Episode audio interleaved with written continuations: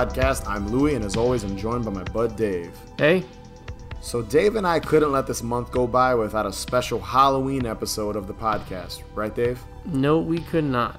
And we thought we'd do something different on the show for the big day. One of those things being us answering a few questions from some friends and listeners of the Haunted Hangover podcast. And the other thing would be to have some author friends of ours tell a few Halloween inspired tales on the show. So, Dave, let's start things off with some of these questions that were submitted to us. I cannot wait to answer these. So, the first question was sent to us by a personal friend, Chris. Uh, his handle's at Christopher11488 on Instagram. Uh, he's also Chrissy P. Chrissy P. He's also uh, he's also a fellow podcaster. He has his own podcast, Booze Bros and Bill, and they cover film, pop culture, sports, even. Uh, he's also an actor friend of mine who I've worked with. He's worked. I think he's been in all of my film projects for the most part. Yes, that's how I know Chris is from you. And uh, his question is What's one childhood Halloween memory you'd love to revisit? Dave, I'm going to let you start this one. So, we had this discussion earlier, and I didn't want to bring up stuff I've mentioned before on the podcast because I tend to bring up certain things all the time just because they are memories that I hold very dear to me. So I'm going to change this question a little bit, and it's not a childhood memory, but it's a pretty recent memory. And the memory that I'm talking about that I wish I wish I could revisit, and I'm sure it could easily be redone, is I want to say it was Halloween of 2013 or 2014. I had gone to Central Islip to my friend Nikos's house, and we've been planning this thing for like a little bit. Like we were gonna do this whole Halloween like like extrava like extravaganza, mm-hmm. and what it was was we were talking about going out on our BMX bikes and literally riding around suburbia all night on Halloween. and it, it was, it, I mean, like we were like fantasizing about it. so I had made a playlist, and Nikos is like, "Hey, I have a boombox, you know, and I have an MP3 player, or I think we used my, I think I had like an iPod Mini or something like that, or like an iPod Shuffle." And I made a playlist, and and we literally, so it was it was Nikos, it was his girlfriend at the time, and it was our friend Steve. And I was dressed in a skeleton jumpsuit. Nikos was wearing like this like like half brow mask, like it covered up to his nose, and then his mouth was was showing. Do, do you know do you know the kind of mask I'm talking about? Yeah, I think I have an idea of which one you're talking. It's like a it's like a half mask. Yeah. Yeah, it's it, it, they're actually kind of weird looking, like and like a little unsettling looking. And uh, his friend Steve was just was just dressed like regularly, and um, so we're all on our bikes. He's got this fucking boombox strapped to his bike, and the and I think we took a rubber band or like tape, and we taped the MP3 player to the boombox that was strapped to the bike. so we're riding around and like if I could say one like memory within the memory that always stood out to me was we had gone through a, like we had rode through a cul-de-sac and as we rounded the cul-de-sac to go back out there was like this beautiful like blue sheen to the night sky and Blue Oyster Cult's Don't Fear the Reaper was playing. And it was like the like ultimate like memory like it was like the ultimate fucking like like I can't even say it. Like I can't even explain to you. Like it was just such a good moment for that night. And um, the fact that "Don't Fear the Reaper" was playing just kind of you could tell it was Halloween. Like that song is Oh, always man. on every Halloween playlist. one hundred percent. yeah. And um, so like we're, so like I said, we're we're we're riding our bikes around, and um, like we saw like it must have just happened. There was like this deer that was like this giant deer that had just gotten hit by a car. Oh, man. It was sitting on the side of the. It was crazy. It was sitting on the side of the road. Um, and you know we it was supposed like we so like prior to um you know the the ride itself we were gonna go into the woods and they were gonna start a fire but it started raining so like we took like we took cover in a in a train station so like we're trying to figure out what we want to do and um nikos is like well, I know a Halloween party going on. He's like, I wasn't exactly invited, but we can go to it. So like, we literally crashed a Halloween party, and That's amazing. and he had Nikos at the time because he was just like right like right after this Halloween uh this Halloween excursion. He was planning. Um, he had gone basically lived out of like a van and stuff for a long time with him and his girlfriend. Like they went all over the states and they ended up I believe they ended up in Texas. But um he had this huge van and he, and and they had been drinking a little bit. So he's like, "Yo, he's like, "Can you drive my van?" And I'm like, "I would love to drive this van." So we went to this party and literally like we just went in this house. Like it was this big Halloween party going on and that was it. We we crashed the Halloween party. And That sounds, um that sounds great. it was. It it really was. And honestly, it was that that Halloween night fucking ruled. And it was it's probably in my top three Halloween moments. So that's one memory I wish I could revisit. I love how that's like you were an adult when that happened too. You weren't even a kid. Like it was it. Fuck One of your best Halloweens was when you were an adult. Fuck yeah, man, it was great. So, uh, so one childhood memory or one childhood Halloween memory, I'd love to revisit. So I have one, and it's kind of general, and I, I, this is how I'll describe it: the mystery of Halloween. Like, I wish I could relive that. So he, here's an example of a specific memory and what I'm talking about. So when I was about six years old, I forget where, but you know, my mother and some other family members and friends, you know, took out they took all their kids trick or treating. I think I, I think this year I was dressed up as a like undead pirate. And you know we're trick or treating, and then you know it's dark, and I remember just walking down these like you know streets, and there were other kids out in the street. I, I think it might have been New Jersey. We drove out to Jersey to go trick or treating, and I'm in the street and I stop, I think at the corner where we're all stopping across the street. And I look over in the opposite direction, like across this like intersection or something, and there's a guy dressed up as Michael Myers, like just standing there. Like he would like I in, in my head that was Michael Myers. And I vividly remember it's so funny how nostalgia just kind of like fucks with your head because in my mind, this is how I saw this guy dressed up as Michael Myers. He was just standing there, you know, his clothes were all dark and he had on a Michael Myers mask. And in my head, fog. like a puff of fog like just flew by him and it probably was like car smoke or something from like a, an exhaust Yo, you were mad shook. I know, dude, I was. And and I just see this guy and I just miss how much as a kid you believe. Like I, to me that was like I, like, I questioned it. Like was that Michael Myers? Like you know, when you're 6, you think movies are real and shit. Dude, your imagination gets the best of you. Yeah. And I'm sitting there with like my my trick or treat bag, and I'm like, dude, that guy's just like it's Michael Myers is just standing there watching us. And I had at this point I had already seen the movie, but again, you don't really you don't know like people tell you, oh, it's fake, but you don't you don't listen to your parents when they tell you that, you know.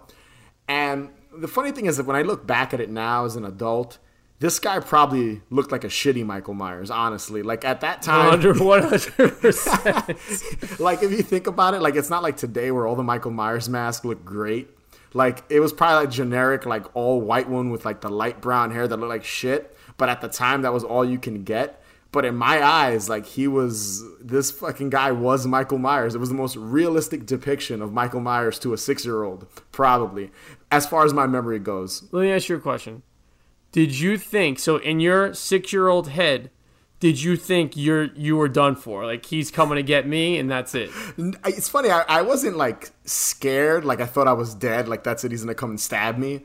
But I just it was just creepy. Yeah. Like you're like like you're just confused because again at six you don't know like you don't know if that's like if if if that's really him like you think that is him like you think that that's michael myers so it's just I can tell you right now, I would have thought he was coming to kill me. So I can tell you right now, I would have been like, "That's it. He's coming to get me. I got to do what I got to do to get out of here, and I can't let him kill me." That's exactly what would have been going through my head. and and for like it's it's one of those situations where again this was a long time ago so for all i know it was a fucking statue or something someone built because he in my memory he was just standing still watching me in the mask. And all, it was dark and all you could see was the glow of the white mask. And i'm like what the fuck? So that's basically something i wish i could revisit. Just that feeling of just the mystery behind Halloween and being scared and like you know yeah your whole night is trick or treating but it took this one thing to just kind of make the night creepy for me personally. You know what I mean? So that's kind of that's kind of what I it's a general feeling but that's one specific memory that describes what I'm talking about I love it, and I'll tell you what. I'm gonna compose a song called "The Glow of the White Mask," and it's gonna be about how shook you were at Michael Myers. the, the night Louis was shook by the guy in the shitty Michael Myers costume. All right, so the next question was from Lovers Music. Uh, he's been supporting us a lot on Instagram. He's always liking our post, and he's uh, he's personally messaged us telling us how much he enjoys the show. and we appreciate it. We do. And his question is Have we ever started one of those so bad it's good movies and turned it off because it was just bad? Uh, I- I'll start this one, Dave, Please because I know I know you'll have something to uh, to add to this. So let me start off by saying this: I am not a fan of Troma movies. they are too silly and dumb for me. A lot of the times when I watch them, I like kind of cringe at how bad they are. You know, I get it. People love Toxic Avenger, Class of Nukem High, and, and, and most of the time when people talk about Troma, those are the movies they mention. But if I had to pick one movie, and it's a Troma film that I've put on and just couldn't finish it because I personally thought it was terrible, it has to be Troma's War. Have you ever seen this movie? I actually haven't. That's a movie I've heard like things about.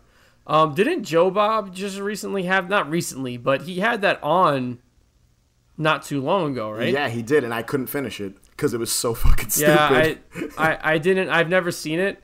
Yeah, you know, we we've had this conversation before about the Troma films.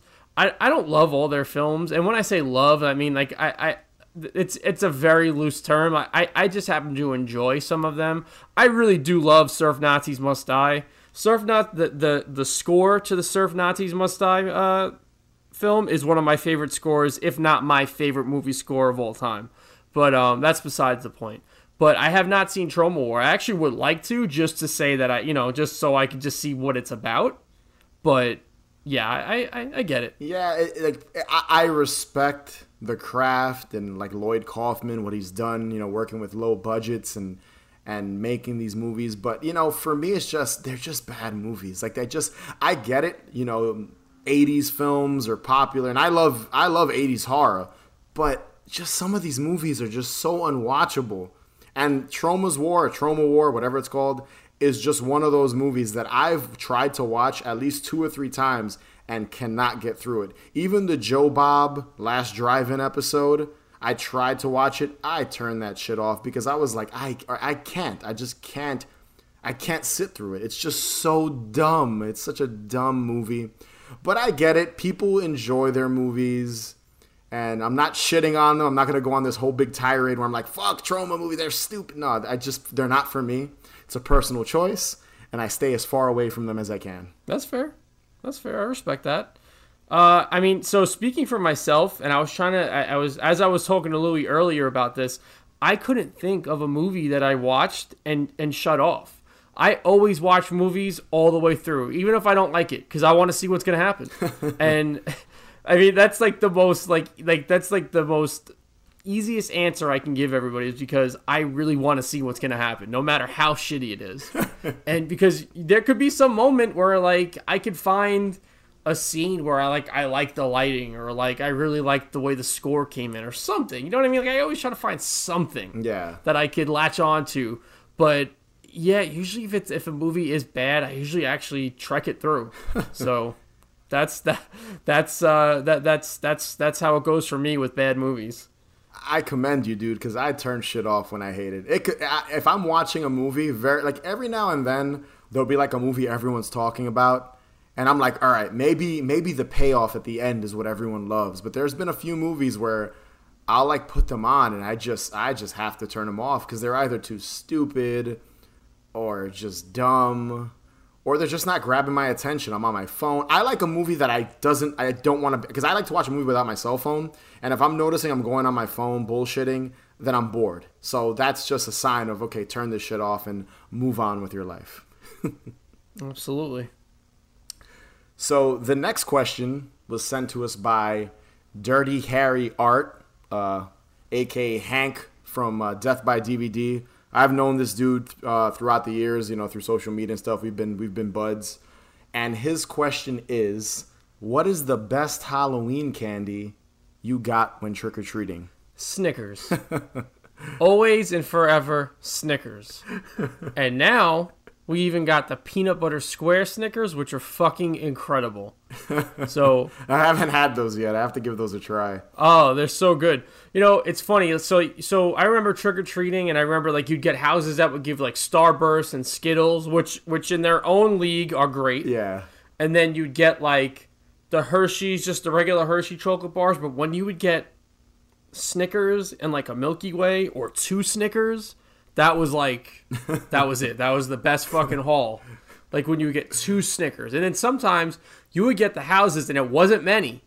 That would give the full the full candy bar. Oh hell yeah! Those were the best houses, man. Right, but it was very few and far between. Very.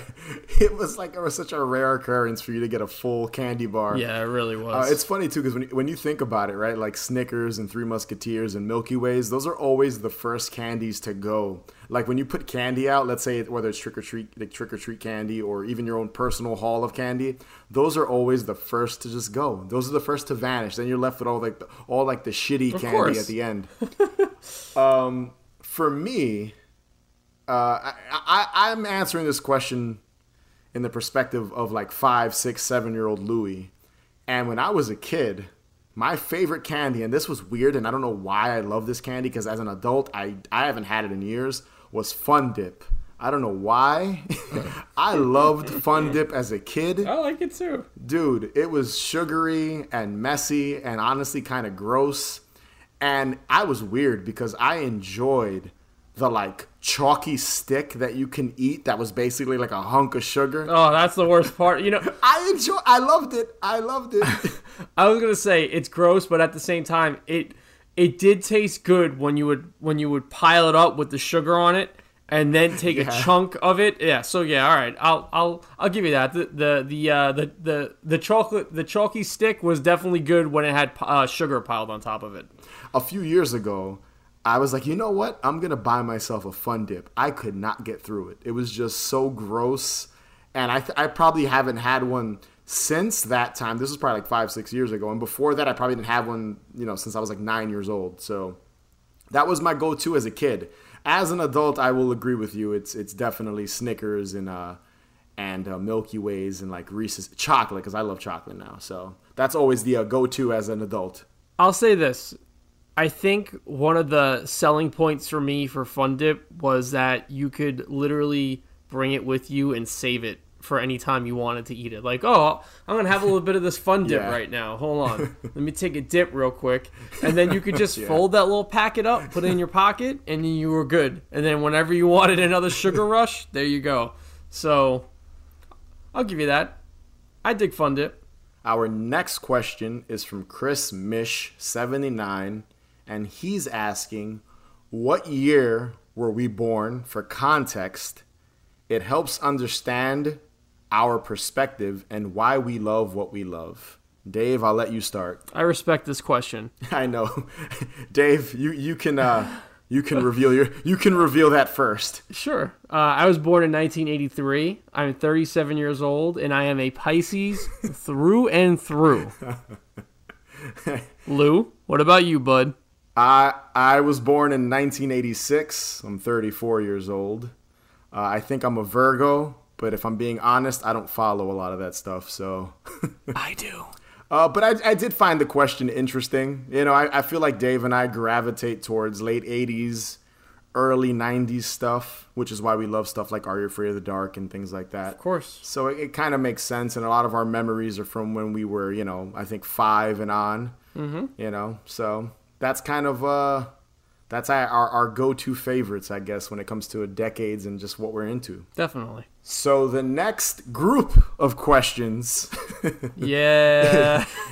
is from our buddy Tina Zook. I think I'm pronouncing that right. That's her uh, handle, aka Tina.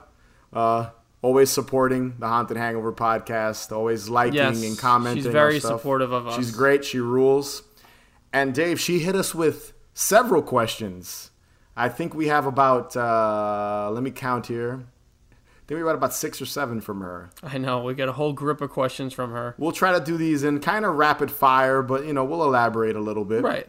And and just real really quickly, I've known Christina for ever since I've had an Instagram account. We've been Instagram friends since like 2012. Okay. and we've been talking ever since. So I, she she's a very good friend of mine, and uh, yeah, it, it's it's interesting how this how that works out because like when I had Instagram and like it was before I was even into photography and stuff like that and like writing music, like I was just posting the stupidest shit possible, and then like I posted like a clip from Friday the Thirteenth Part Five, I think. Yeah. And she commented on it, and that's how we became friends. there you go. Literally, that's how we became friends, and she is a good friend of mine to this day. That's all it took. A little a little Jason Voorhees to get you guys uh, Love it. to get you guys to connect you guys. And speaking of Jason, her first question is Freddy or Jason? Dave, who do you prefer? Jason, I love all the masks, I love the scores, and I legit like all of the films.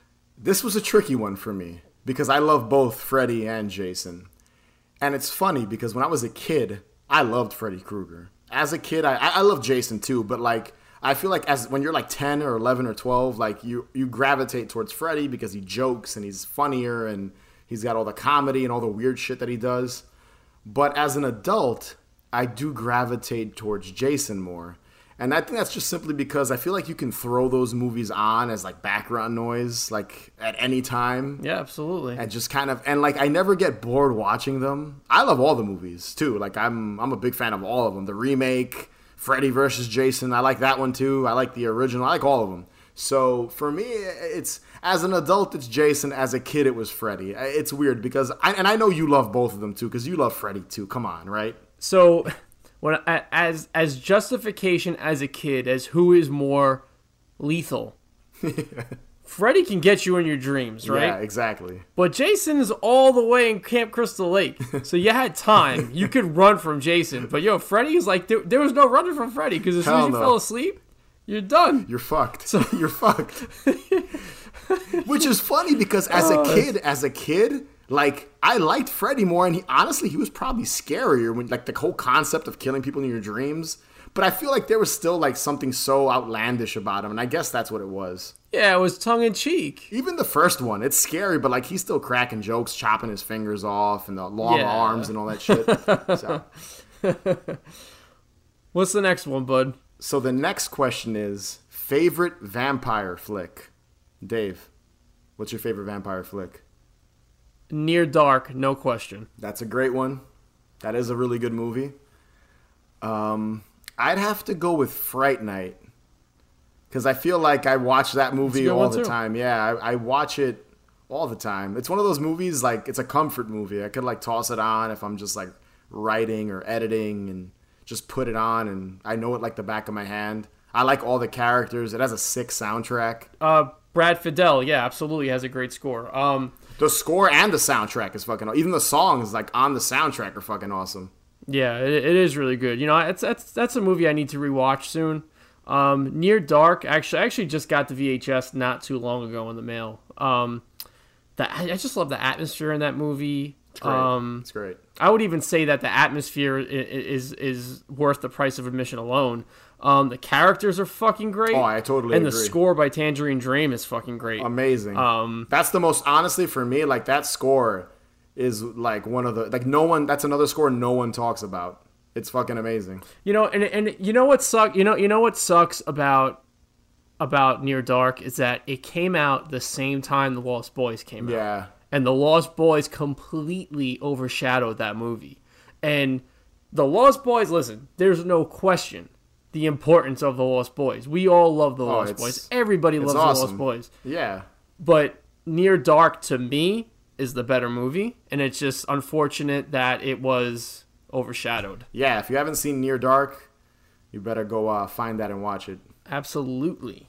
So her next question is Have you ever used a Ouija board? If so, what happened? You take this one first. Uh, I have when I like when I was a kid and nothing happened. if I'm if I'm keeping it if I'm yeah Damn. if I'm keeping it real, I don't really believe in that stuff. I do like the aesthetic of like a Ouija board and like I you know I Oh, I love It's it. I- the look, everything. It's everything. Its mystique is absolutely inviting. Um, personally, I've never used one, and I probably never will.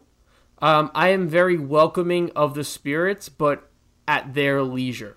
I don't go where I'm not wanted. So, if that answers the question. Yeah, listen, Ouija boards are cool. Dave won't use one. I've I've I've used one before when I was like seven or eight, and nothing happened. I think it was with my cousin. We were just in the living room, like I had one of those like glow in the dark ones, and Or maybe something did happen. You just my know. cousin was moving it, and I was like, "You're being a dickhead," basically, and like no, that was basically it. But the aesthetic of a Ouija board is awesome. All right, so her next question after that is, what would be your weapon during the zombie apocalypse? Dave, what would be your weapon? Uh, mine is a combo of a shotgun and a pointed metal baseball bat. what? What? A pointed metal So, baseball bat? so, so, okay. So take a baseball bat yeah. and shave it down so it has a point, like a vampire stake. So you have a bat and you have something to stab with. Gotcha. That that is pretty. It's almost like what's the name of the bat that like the Walking Dead guy has? It's almost like that's what it reminds me of, but it's pointy instead. Yeah. Like so right, like yeah. The, one of the characters has like a baseball bat, right? Negan. I think isn't it a baseball bat? well, right, it's not point. It's not like shaved down or anything like that. But Oh, um, okay. It has like but- barbed wire, right? Yeah, but yeah, but like it, would, it would like the tip of it would have like would be filed down to a point so I can stab and bash. And bash people. Okay. That's right. I wrote down shotgun. I'd just blow the heads off of zombies. Like I feel like that's a powerful weapon. And like you you cap a zombie in the head and he's dead. That's it or she's dead. There you go. And end of story with that one. Going down the list, the next question is do you believe in ghosts? Dave, do you believe in ghosts? Of course, I believe in ghosts. Like, like that's literally the answer I have. I wrote down my notes. yes, I believe in ghosts. I believe in spirits. I believe in all things that are otherworldly. I always have, and I always will. So I hope that answers the question. Do you, Lou? I hope I don't upset people, but I don't believe in ghosts. I'm a little bit of a skeptic. I don't I uh yeah, I don't I've never witnessed anything supernatural or any like weird experiences. Maybe that'll change one day.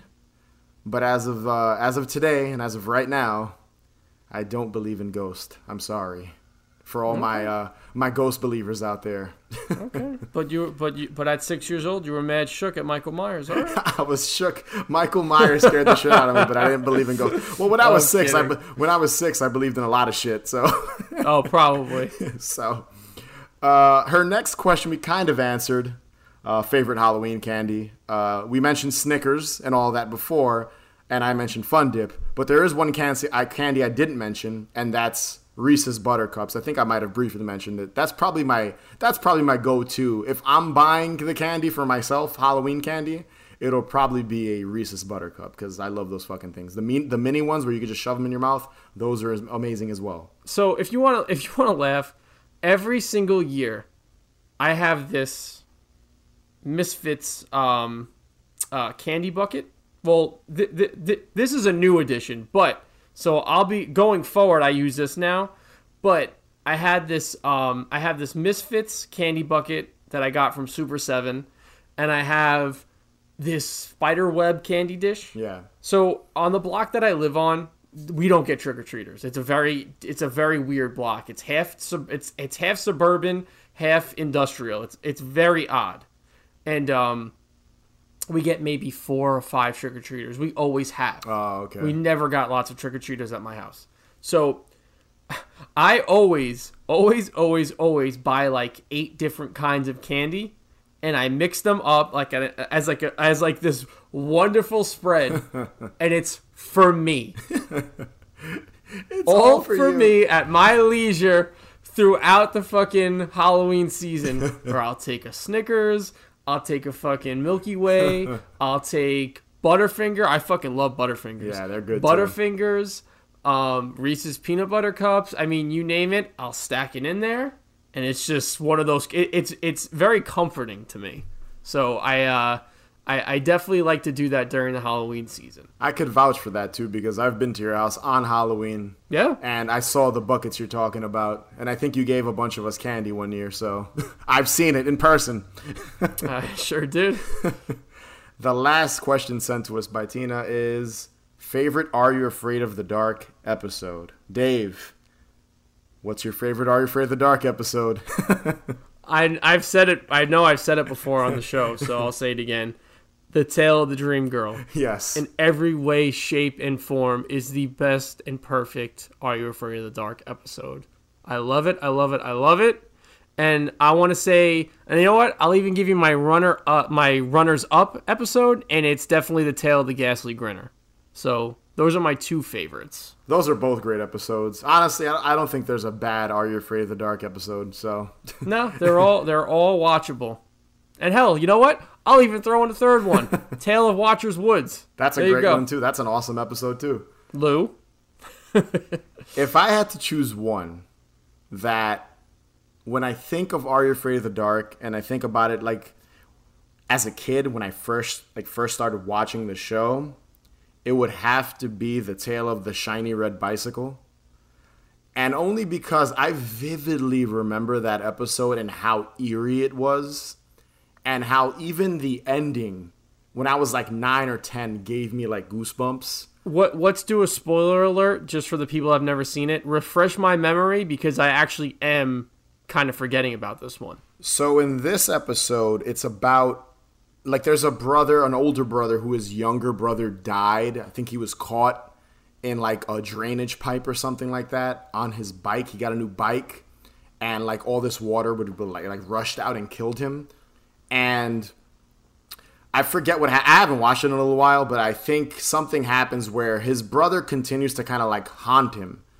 And he keeps showing up holding the bike and he's all ghostly looking all mm-hmm. gray and Yep. pale and stuff. It's all coming back now. and then again once again spoiler it, it at the end it's that his brother was he was actually trying to prevent i think another kid from drowning and dying like he did.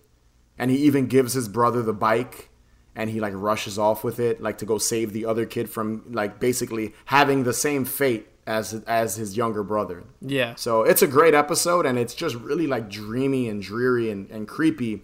And I always remember the final shot of the episode is when he gives his brother the, the bike to go help the other kid who's gonna die the same way he did.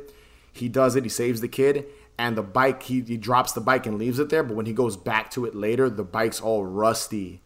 Like how it was when when the brother died. Mm, so yep. it was always a very Yep. creepy, goosebumpy. Like even thinking about it, I get goosebumps. Like I said, it was always just a really creepy ending and a really great episode. And if you haven't seen it, you should watch it. That's my personal favorite Are You Afraid of the Dark episode. Hi guys, Howard here. You might know me as the tall, dark, and handsome guy who wears the sexiest of Hawaiian shirts in some of our Haunted Hangover videos over on the channel. And I'm personally offended that Louie and Dave didn't ask me to be a part of the podcast for its Halloween special. It's alright, guys. I still love you. I decided to take it upon myself to use some of my powers to host the rest of this special. So let me introduce our first story. This one was written by Orrin Grey and is titled The All Night Horror Show. Enjoy. Marcos Kostjan sits alone on Halloween night and watches himself on the heavy wood sided TV. On the screen, he is a darkened monolith, his black suit an empty doorway that sucks up all the light, tapering from his broad shoulders to his waist, naturally narrow and cinched tighter by an unseen girdle. At the ends of those black sleeves are his hands, the same hands that now rest on the arms of his chair, their knuckles buzzing with arthritic pain. On the screen, though, they are alive in a way they haven't been for years. Pale spiders crawling out of black stovepipes, skittering at the soft focused necks of pretty young starlets who scream and swoon in back alleys and boudoirs and basement labs. When his face is shown, it is often obscured by makeup, but only partly.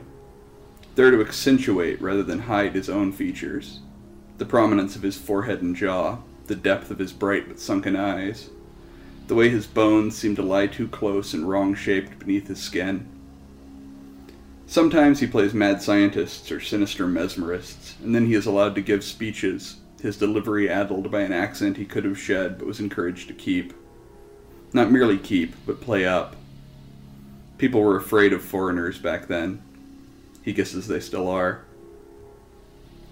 Around him in the living room are framed posters and publicity stills, sitting on the floor and leaning against the wall where he has never yet gotten around to hanging them. They almost say his name, but not quite. Xander Marcos as the monster, as the creeper, as the maniac, as the brute strangler. Xander Marcos, the name foisted on him by the studio. So close to his own and yet so far away. Outside, someone is setting off fireworks at the wrong time of year. He can hear the staccato cracks through the thin walls, see the flowers in the sky if he just turns his head to look out the high set window. The view beyond should be of a black sky speckled with familiar diamond stars, but the city pollutes the air with toxins and with light, and the night sky is a faded copy of itself, like the pictures he watches on the old TV. Faded by time and neglect. Gone the crisp, dark shadows that he remembers from the movie palaces. All of it gone now, lost to time, to memory, to cobwebs and creeping things that will soon be forgotten in their turn. In the van, three doors down, in a haze of smoke fenced in by rolled up windows, Darius and Mason sit smoking and talking. Or rather, Mason is talking, as he is always talking, especially when he's also been smoking. Did you know that the stars are millions of light years away? He is saying for the third time tonight. He pauses to take another hit. A light year isn't time like it sounds, it's distance. But it's also time, man, the time it takes for light to travel in a year. That this last sentence doesn't make sense seems lost on him, and Darius doesn't push it. So what? he asks instead, though he has already heard so what, he already knows. So the light we see from the stars, and here Mason gestures with the burning, pointer of the joint, through the windshield and the haze in the air toward the stars that are barely visible, even when they aren't muted down to nothing by the flash of firework going off from one or two streets over. The light we see from the stars is light that shined all those years ago, and it just took it that long to get here. When we look up at the sky, we're not looking at now at all, man. We're looking at then. Darius gets that. He remembers learning it in school. Remembers Mr. Iglesias telling him that the stars we see might even have burned out hundreds of thousands of years ago. But tonight, Darius isn't concerned with then, only with now. Now there are two shotguns behind the seats of the van. There's a pistol resting on the floorboard between his feet, and, according to Mason, there's a fortune just a few doors away. It is that fortune that Darius is thinking about now. It is the only light he needs, and it doesn't take years for it to reach him. Just the few terrible minutes between the door of the van and the back door of the house. The fumbling of the lock, the dark, muffled heat of the crinkly plastic masks that wait, still in their boxes and cellophane. And you're sure this guy's rich? Darius asks, gesturing at the houses that surround them. Low bungalows, not much better, not much different than the one where he lives with his mother and his little sister. No, man, Mason replies from behind a cloud of smoke. Dude's not rich. If he was rich, he wouldn't be living in this neighborhood. He's a movie guy, or he was. Monster movie guy, back in the 30s. And he's still got the stuff, you know? The props and things from those old movies. And Kelly, he says that those props and posters and shit, they sell for thousands to collectors. Darius thinks about that. About the backyard of the bungalow house, the low wire fence, the back door. About the old man who is presumably somewhere in the house, in the living room, the silver gray flicker of the TV on to some old black and white horror picture, what all the TVs are tuned to tonight. And Kelly is paying us, right? Not fencing, paying straight up. 40% of what he thinks it'll bring, Mason replies, straight up. Darius reaches down between his knees and feels the cool metal of the gun in the hot, smoky dark of the van. Outside, another flower bursts in the sky, and for a moment it decimates the stars.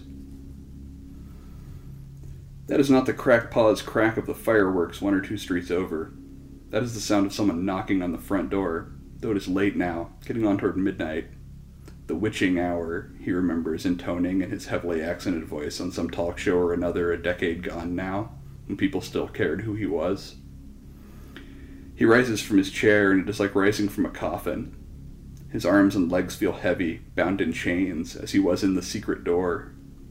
He can feel them dragging along behind him as he struggles across the hardwood floor, into the narrow hall. On the TV at his back, he is walking the other way, up a set of stairs casting chiaroscuro.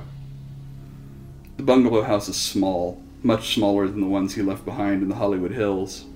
The halls feel tiny to his famously wide shoulders, and he imagines, as he walks, that he is scraping across each one.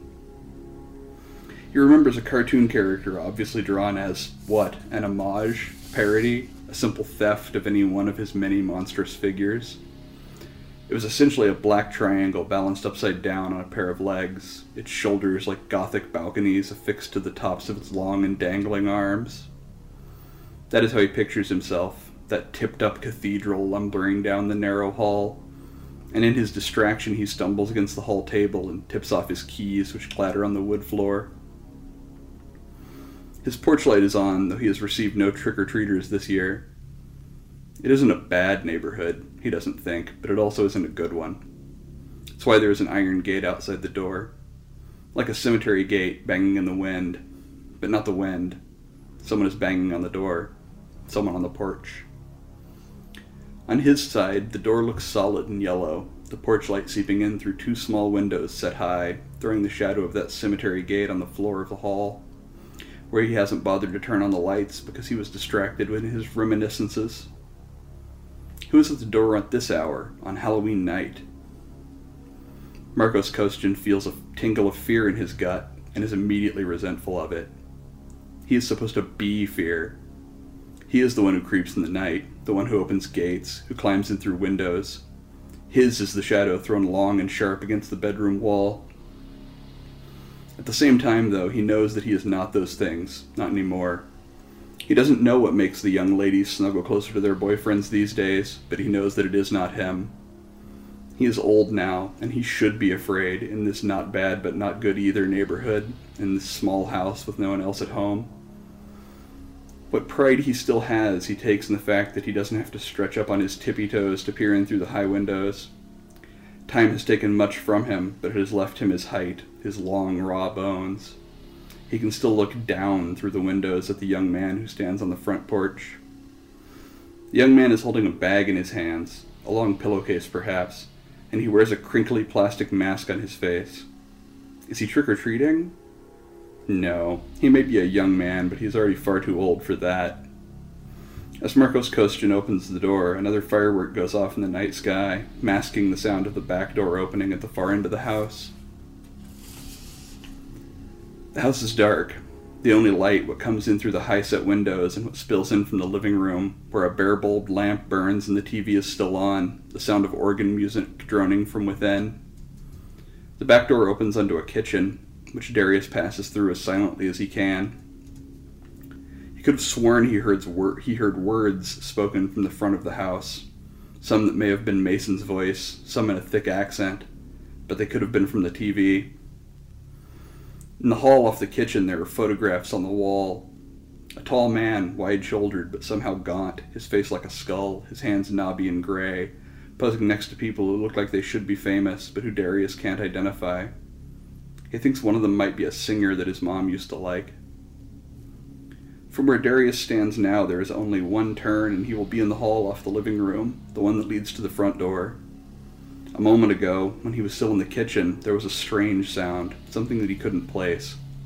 A gasp, maybe, a sudden intake of breath, impossibly loud and rattling. Was that the beginning of a scream, cut suddenly short? Or was that only on the TV? Now he hears nothing. He doesn't know if Mason succeeded in drawing the old man to the door or not. He leans one shoulder against the wall. He can hear the TV, but the volume is turned low. An announcer is talking now, saying something about the old movie that has just been playing, or the one that is about to start. The light from the living room spills onto the floor in front of him. On the wall opposite, he can see the reflected flicker of the TV. When he turns the corner, the living room will be to his left, the front door straight ahead of him. He leans there for a moment, letting the wall support his weight, his hands gripped tight on the shotgun, the plastic mask rasping against his face. He doesn't know what it's supposed to be, some creep painted gray from some old movie, but it looks like the man in the pictures in the hall, and that makes him feel superstitious. Relax, he thinks to himself. He's just an old man. For all you know, he's still asleep in front of the tube. He pulls in a breath, hears it rattle against the cheap plastic mask. He wipes one hand against his jeans, then the other. He grips the gun, he turns the corner, and he sees the monster. The monster is backlit, painted in flickering silver strobes by the light of the TV in the next room.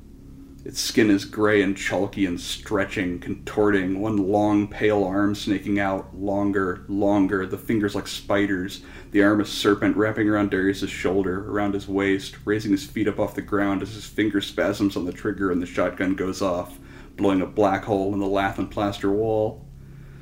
The arm raises him toward the monster's mouth, and Darius recognizes it from the pictures in the hall, but now that skull like jaw is opening wider, wider, wider than it could ever possibly open.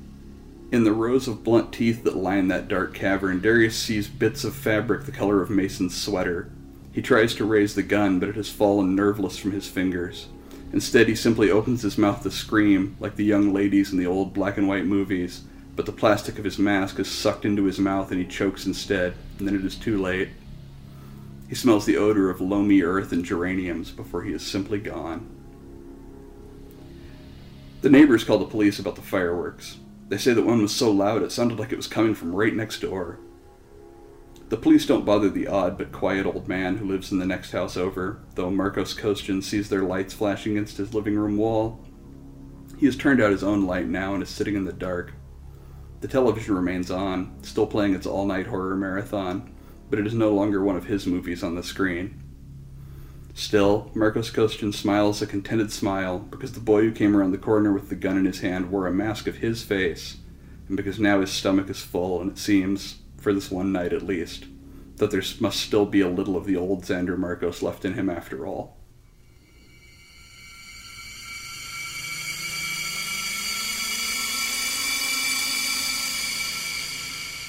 Well, I was thoroughly impressed with that story, Orrin. It's I, I could picture, literally picture everything that you were saying, and it was just like its own mini horror movie. It, it, it's I, I loved it. That's awesome. Yeah, it was it was really good. You know what's funny? When we were gearing to do this, one of the things that I told Louis was Orrin's very well spoken, and that's one of the things I remember when I met you in Kansas City. And then it just further proof that uh, you know you reading the story. I was like, yep, I was right. I'm, I'm glad. No, I uh, I don't know. I'm probably better written than I am spoken, but I'm I'm glad it worked out. yeah, no, it's, it's, it was a really good story. So, Orrin, I- I'm a little curious. What inspired you to write this story? Um, so I've always been really fascinated by um, kind of the the I don't know arc of the sort of like horror royalty that came out of the movies of like the 30s mm-hmm. up through the 60s, and how like you had Boris Karloff and Bela Lugosi, and they they had these you know they they were big deals in the 30s, and then Of course. then they kind of had these like renaissances in the 60s when the shock theater things hit TV and stuff. But, you know, uh, they had various kinds of different careers. Like Karloff, Karloff did fine for himself, um, but like Lugosi, of course, did not do so well and ended up, you know, uh, doing heroin and and uh, starring and being in Ed Wood movies and ultimately dying kind of alone. And um, but like just the sort of the sort of inherent tragedy because these guys were well well you know we knew them for monster movies. These guys were like theatrically trained you know classical actors and there's something very tragic about the idea of them, you know, dying in relative obscurity in like a bungalow house somewhere. Um, and just that that that tragedy um, interested me, but I wanted to do kind of something different with it. Um, and so I, you know, we ended up with this. You you did a great job kind of creating your own version of that type of actor, which I it's funny because when I was listening to you read it, I like like Dave said I could picture what this person looked like, you know? Mm-hmm. And you're picturing Boris Karloff or Vincent Price or any of these, you know, Bela Lugosi. And the uh, the Halloween aspect of it was that always your intent to like to set it on Halloween? Yeah, originally, like I was more specific about the date, even, and I set it on the Halloween that John Carpenter's Halloween came out.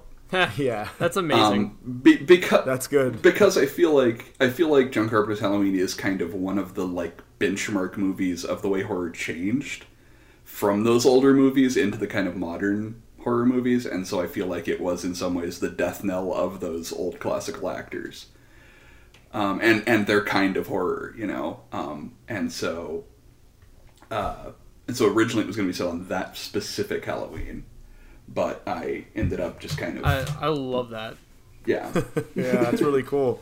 I love and it's that. funny that you it's funny that you say that because it's kind of true. Like I think Hammer, right, was really popular Right. in the 70s and then as soon as Halloween came out and then we went into the 80s, that completely changed. It was Yeah. like guys with knives a became whole new really wave. popular. Yeah. Yeah, yeah. I mean, there's there's a number of there's definitely like a number of movies that were like from. I mean, you can you can even go back as far as like Psycho in 1960, up through like Halloween, um, you know, in '78 or whatever year it came out, um, and like you can kind of just chart this gradual change in the horror landscape in that time. Um, and there's a movie that I, I pull from a lot um, called Targets, which uh, Peter Bogdanovich made. That's got Boris Karloff playing essentially Boris Karloff. Um, you know, and he's this he's this aging horror actor who you know he's not. There's no demand for his kind of movies anymore. Um, and he has you know these great lines about like the melancholy of that that I kind of inspired also this character somewhat. And and when it comes to Halloween for you personally, like do you love the holiday? I'm assuming you do because Oh, yeah. your story's set on it. So like what it is what is it about Halloween that's so special to you?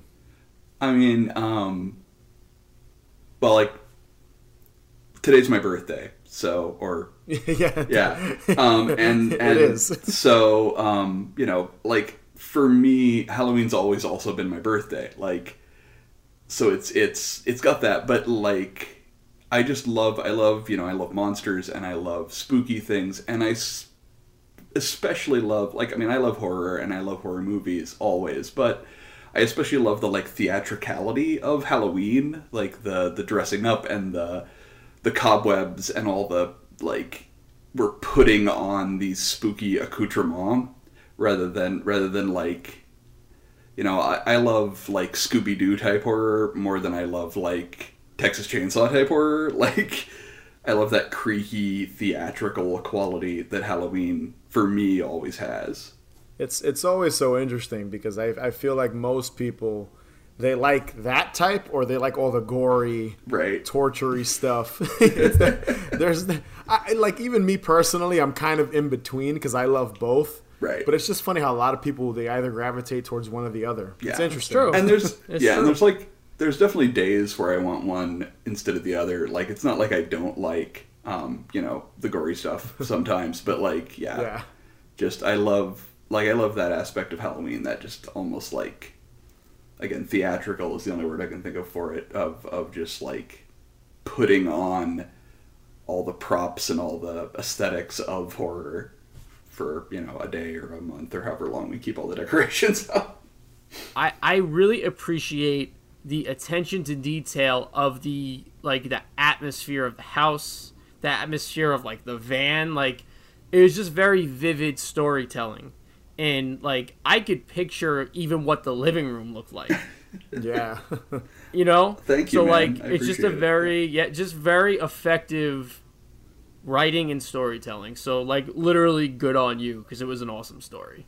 That's what I want to add. Thank you. So, Orrin, where could people find you, and where can they find your other excellent stories? Um, I'm uh, I'm Orrin Grey on Facebook, Twitter, Instagram, Letterboxd, all those places. Um, you can find me at orringrey.com. I've got a bibliography there that's got my stories. Um, I have three collections out. Two of them are available from Word Horde. One of them is actually in a story bundle that you can get. Uh, I think it will be over by the time.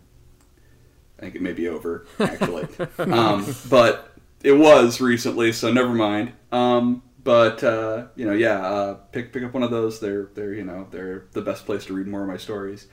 Um, and this story, actually, if you want to read it in print, you can read it in the, uh, the Dark magazine, which is an online magazine. So So, it being Devil's Night, we want to wish you a happy birthday, Orrin. So, happy birthday. Happy birthday, Orrin. thanks. Whoa, that was a spooky story. And I have something that might take the edge off. Some terrifying tunes. So here is the track Graveyard Shortcut by Lovers.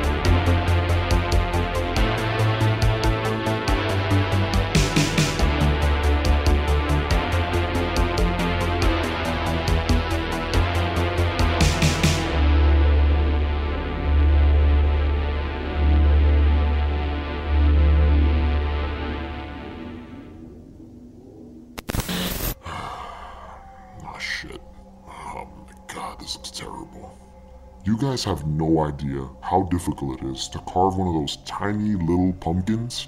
I don't know. I just like to challenge myself sometimes. You guys would not understand. Anyway, the next story was written by Michael Gary Wirth, and it's titled A Halloween Tale. Come on, Amanda, Dylan shouted as he tugged on the sleeve of his sister's pink tutu, knocking the plastic jeweled encrusted tiara askew on her head. It's almost nine o'clock and there's still a bunch of houses to hit. Amanda struggled against her brother's clutches and waved the silvery wand in the opposite direction, the red and white lights twinkling in the dark as she drew circles with it in the air. But I saw a kitty back there. I want to see the kitty. Dylan released Amanda's arm and turned to Terry, who simply shrugged. It's getting late, Dill, she began, and we did enough trick or treating as it is. She held up her bulging pillowcase of candy to illustrate her point. Let's let her go see the cat and just go home. With a grunt of frustration, Dylan replied, Fine, and tromped off after Amanda, who was already on the neighbor's lawn searching for the cat.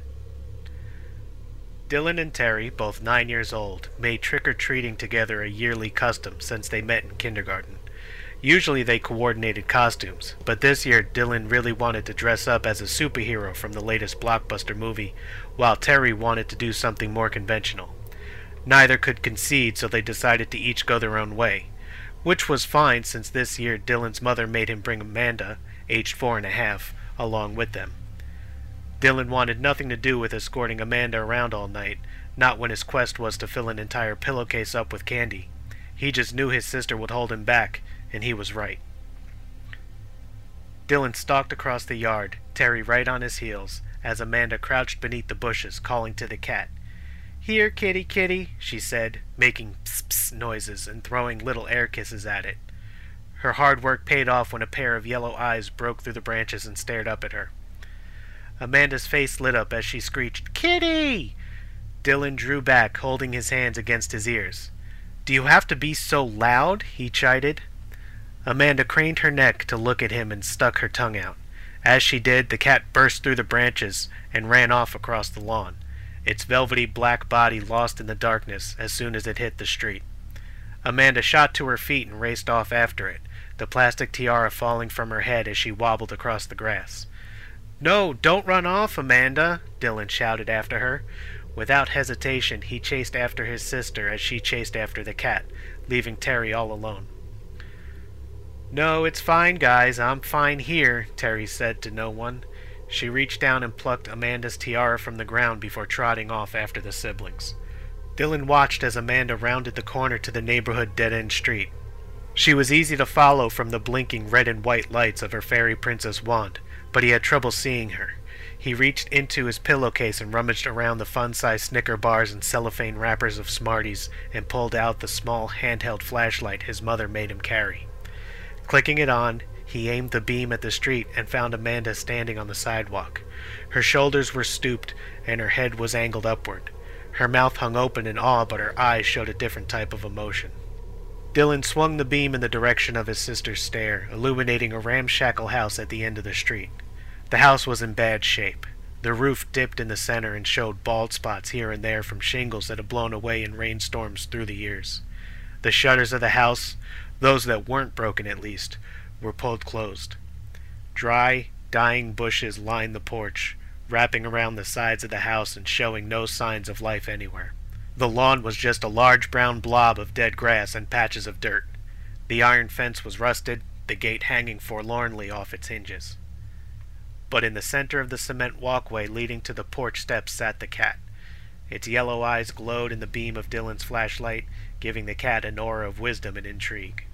Terry caught up to the pair, her breaths escaping in puffs behind her plastic Frankenstein mask. She lifted the mask from her face, the thin rubber band sticking to her long black hair, and stared up at the spooky house. We can't go near there, she said, her voice catching in her throat. That's the witch's house.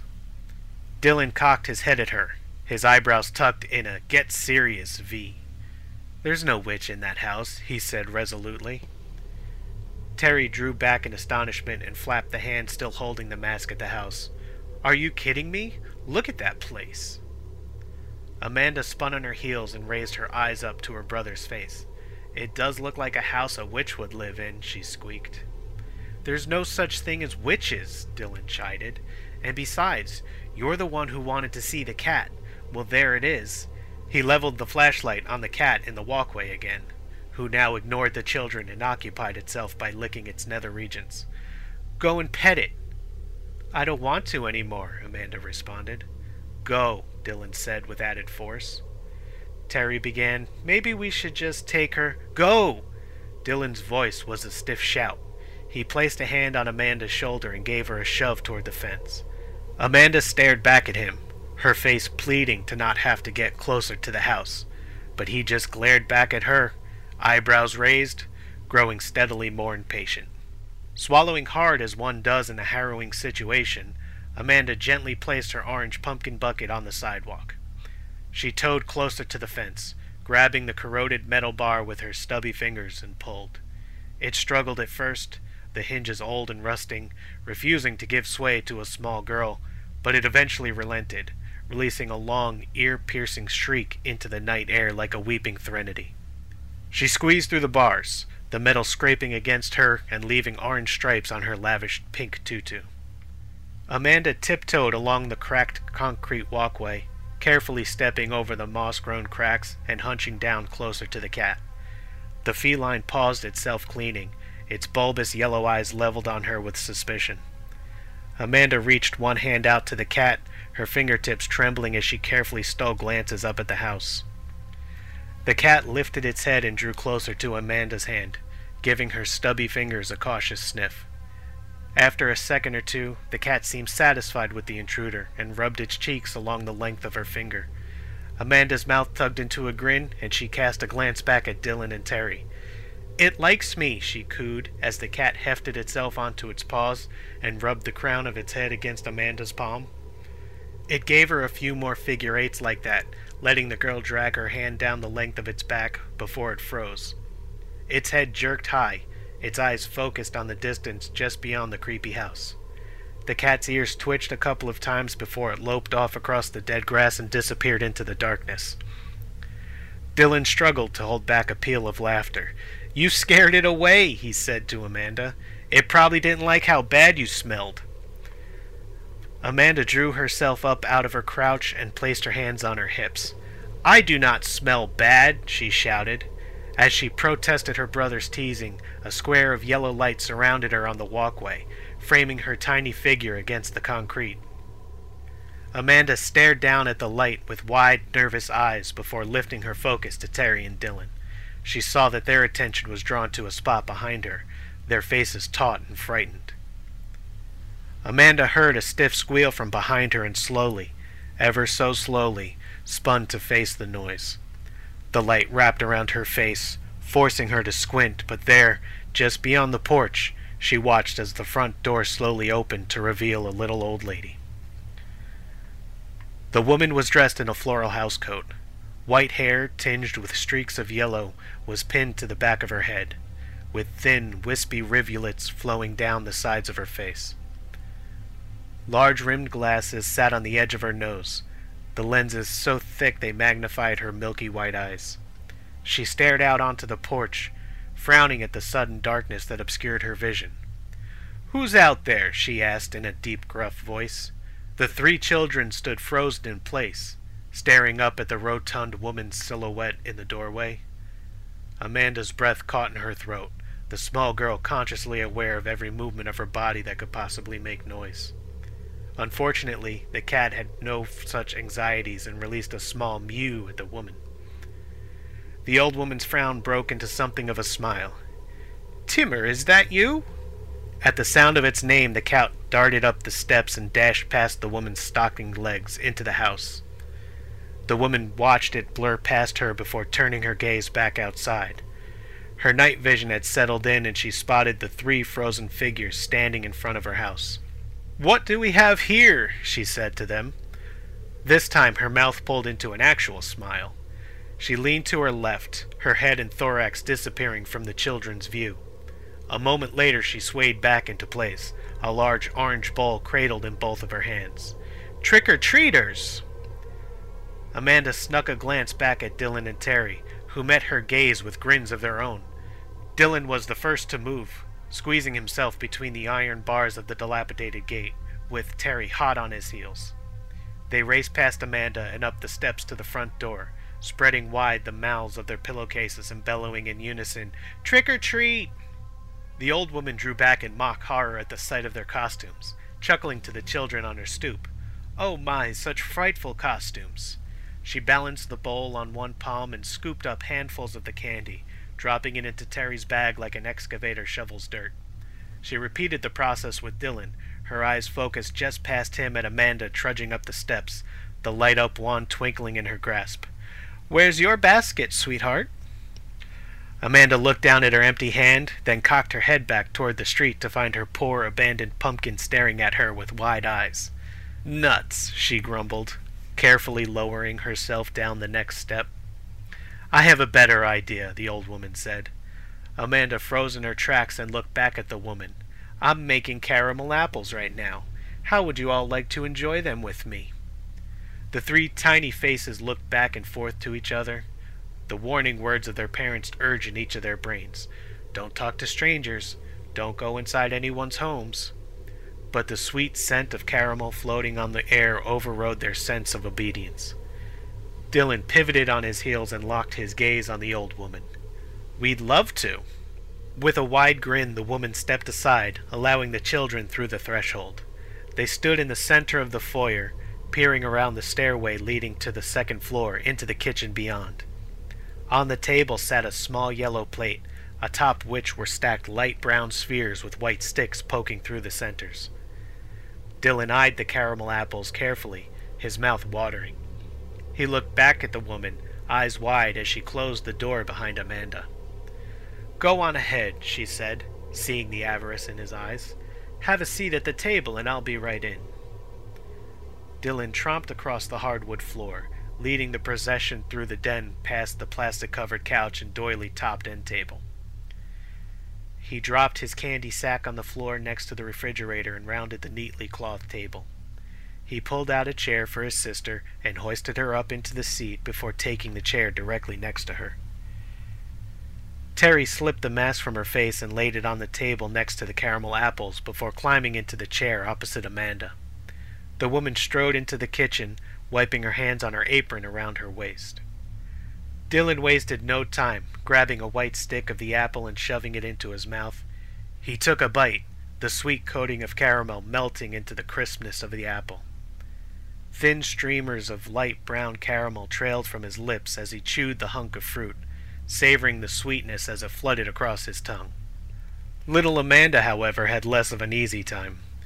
She struggled to get the oversized apple into her mouth enough to get a decent bite instead scraping the caramel from the fruit with the front of her teeth. Seeing the girl grow frustrated with the task, the woman leaned in close. Would you like me to cut it up for you? Yes, please, Amanda said meekly, wiping the wet caramel that had somehow gotten on her cheek with the back of her hand. The woman smiled and pulled a floral patterned plate from the cupboard and a large carving knife from the drawer next to the stove. Amanda placed her apple on the plate, and in four swift motions, the woman had cut the apple into eight equally sized pieces. Thank you, Amanda squeaked as she pinched an apple slice between thumb and forefinger, biting it clean in half. The woman wiped the knife on her apron and placed it on the table next to the apples. She watched the delight on the children's faces as they devoured the sweet treats. Are you going to have one? Terry asked, leaning back in her chair and shoving two caramel coated fingers into her mouth. No, dear, I'm afraid I can't. These old choppers can't take the strain of hard fruits like that anymore. Then why do you make them? Dylan asked through a mouthful of mushed apple. I just enjoy the process. The woman sidled next to Terry and placed a hand on the girl's shoulder. Plus, it gives me the chance to meet new friends. Terry craned her neck to look up at the woman and found her gaze shifting down to her, her thin lips pulled into a smile. A light snore broke through the room and three heads swiveled to look toward Amanda. Her arms were crossed on the tabletop, her head resting on the backs of her hands. Thin caramel streaks crisscrossed her lips and her eyes were pinched tight. Every now and then she released a short, sharp snore. I guess all the excitement was too much for the little one, the woman said. Dylan laid the apple core and stick on the edge of the plate and stretched his arms wide. His mouth gaped, releasing a body shaking yawn. Yeah, it's getting pretty late. We should probably go home now. Terry mirrored Dylan's yawn, her eyelids drooping, blocking her crystal blue irises behind her fatigue. Sure, sure, I understand. The woman shuffled away from Terry's chair and idled across the kitchen to the back door. She pushed aside the frilly white curtain and peered out into the darkness. Replacing the curtain, she flicked the knob on the deadbolt, the lock ka-chinking into place. She turned back to the children and found Terry resting her head on the tabletop. Dylan slipped from his chair, his chubby fingers clutching the edge of the table to keep his balance. The woman grabbed his bicep, urging his bottom back toward the chair. Easy there, small one. You don't want to fall over and hurt yourself now. Dylan yawned again, his mouth opening so wide he felt like his head would fall off. But we really need to go, he said. His words were soft, almost slurred. He lowered himself back into the chair and placed his elbows on the table, resting his forehead against his palms. The woman rounded the table, her fingertips wrapping around the handle of the kitchen knife. She held the blade close to her face and examined the bright stainless steel. She dragged the pad of her thumb across the edge of the blade, smiling as Dylan's gentle snores rang through the kitchen.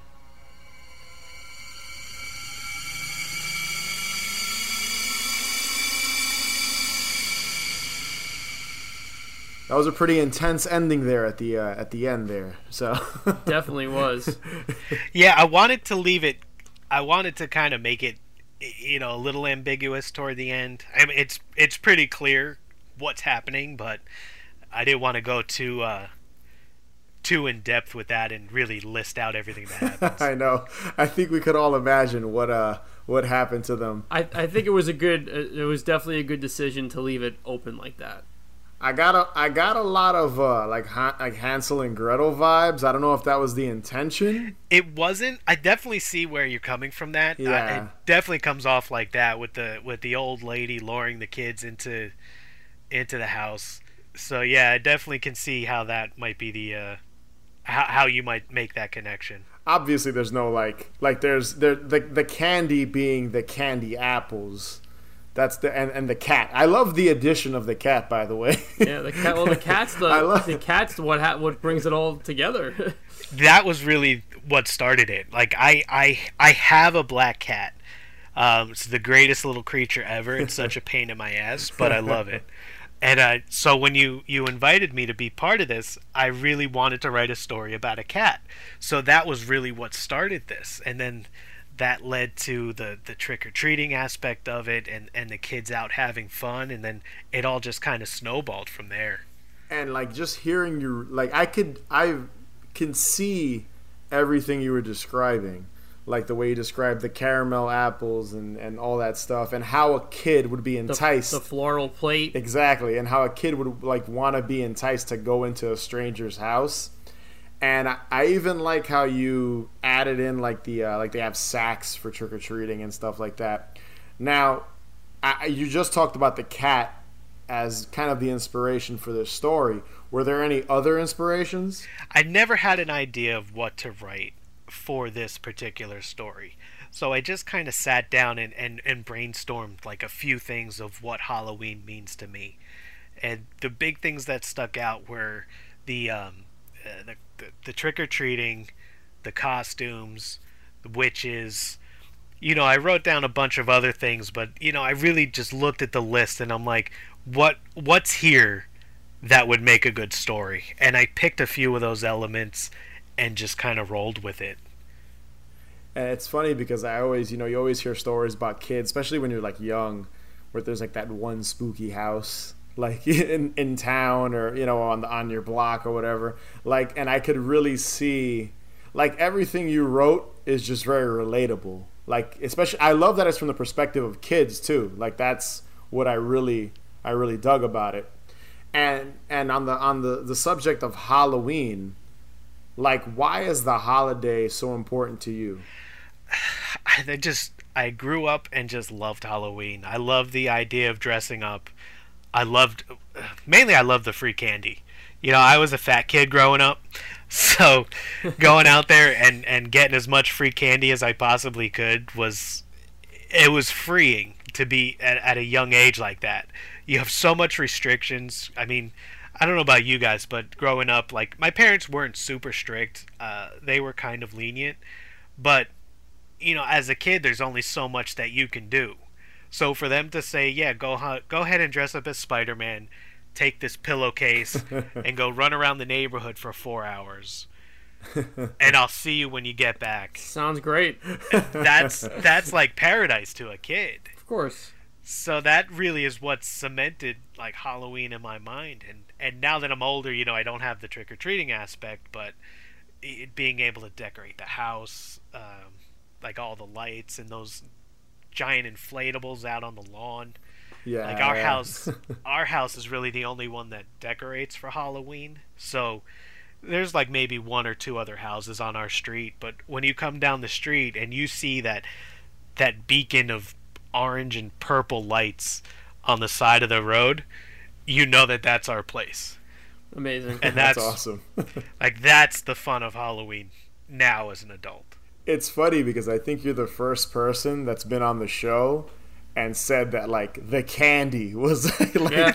like like because most people that you know when they when they come on the show they're like oh you know nostalgia and the memories and and like they talk about other things and horror and loving horror films and being kind of scared of it usually like the go-to is like i was scared of all this stuff as a kid and as i've gotten older i like love it now so it's just funny to hear someone say like like honestly dude i love the candy like that was like first and foremost i love the That's candy good, when i was a, a kid fair answer. oh dude i loved it too don't get me wrong Always about the candy.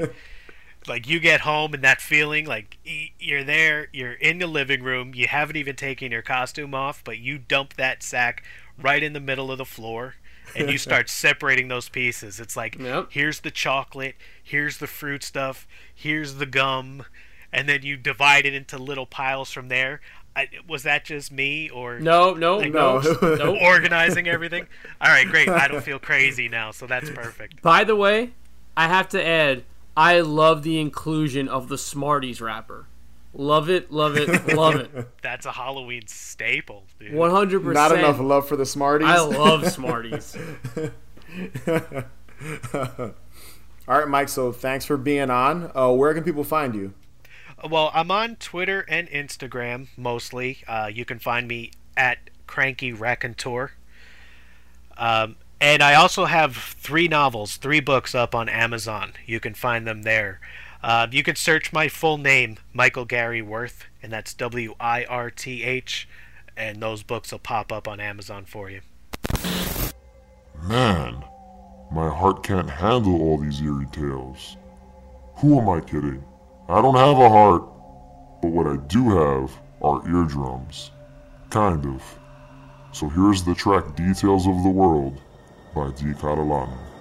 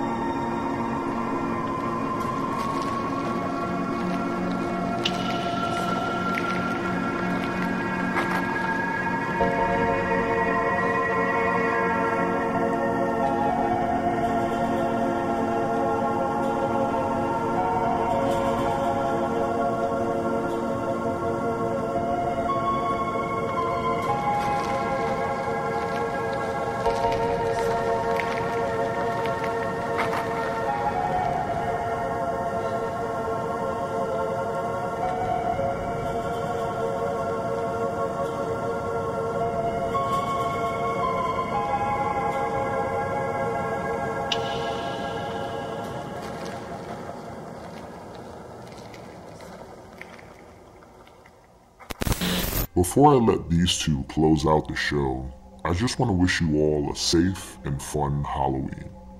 And I hope you all enjoyed my inter. my presence on the show. Stay spooky and see you real soon. So that's our 2020 Halloween special. Be sure to subscribe, follow us on Instagram and Twitter at Haunted Hangover, And if you can rate and review us, that would be greatly appreciated. And remember the best cure for a hangover is. More booze and candy. And from all of us at Haunted Hangover, happy Halloween.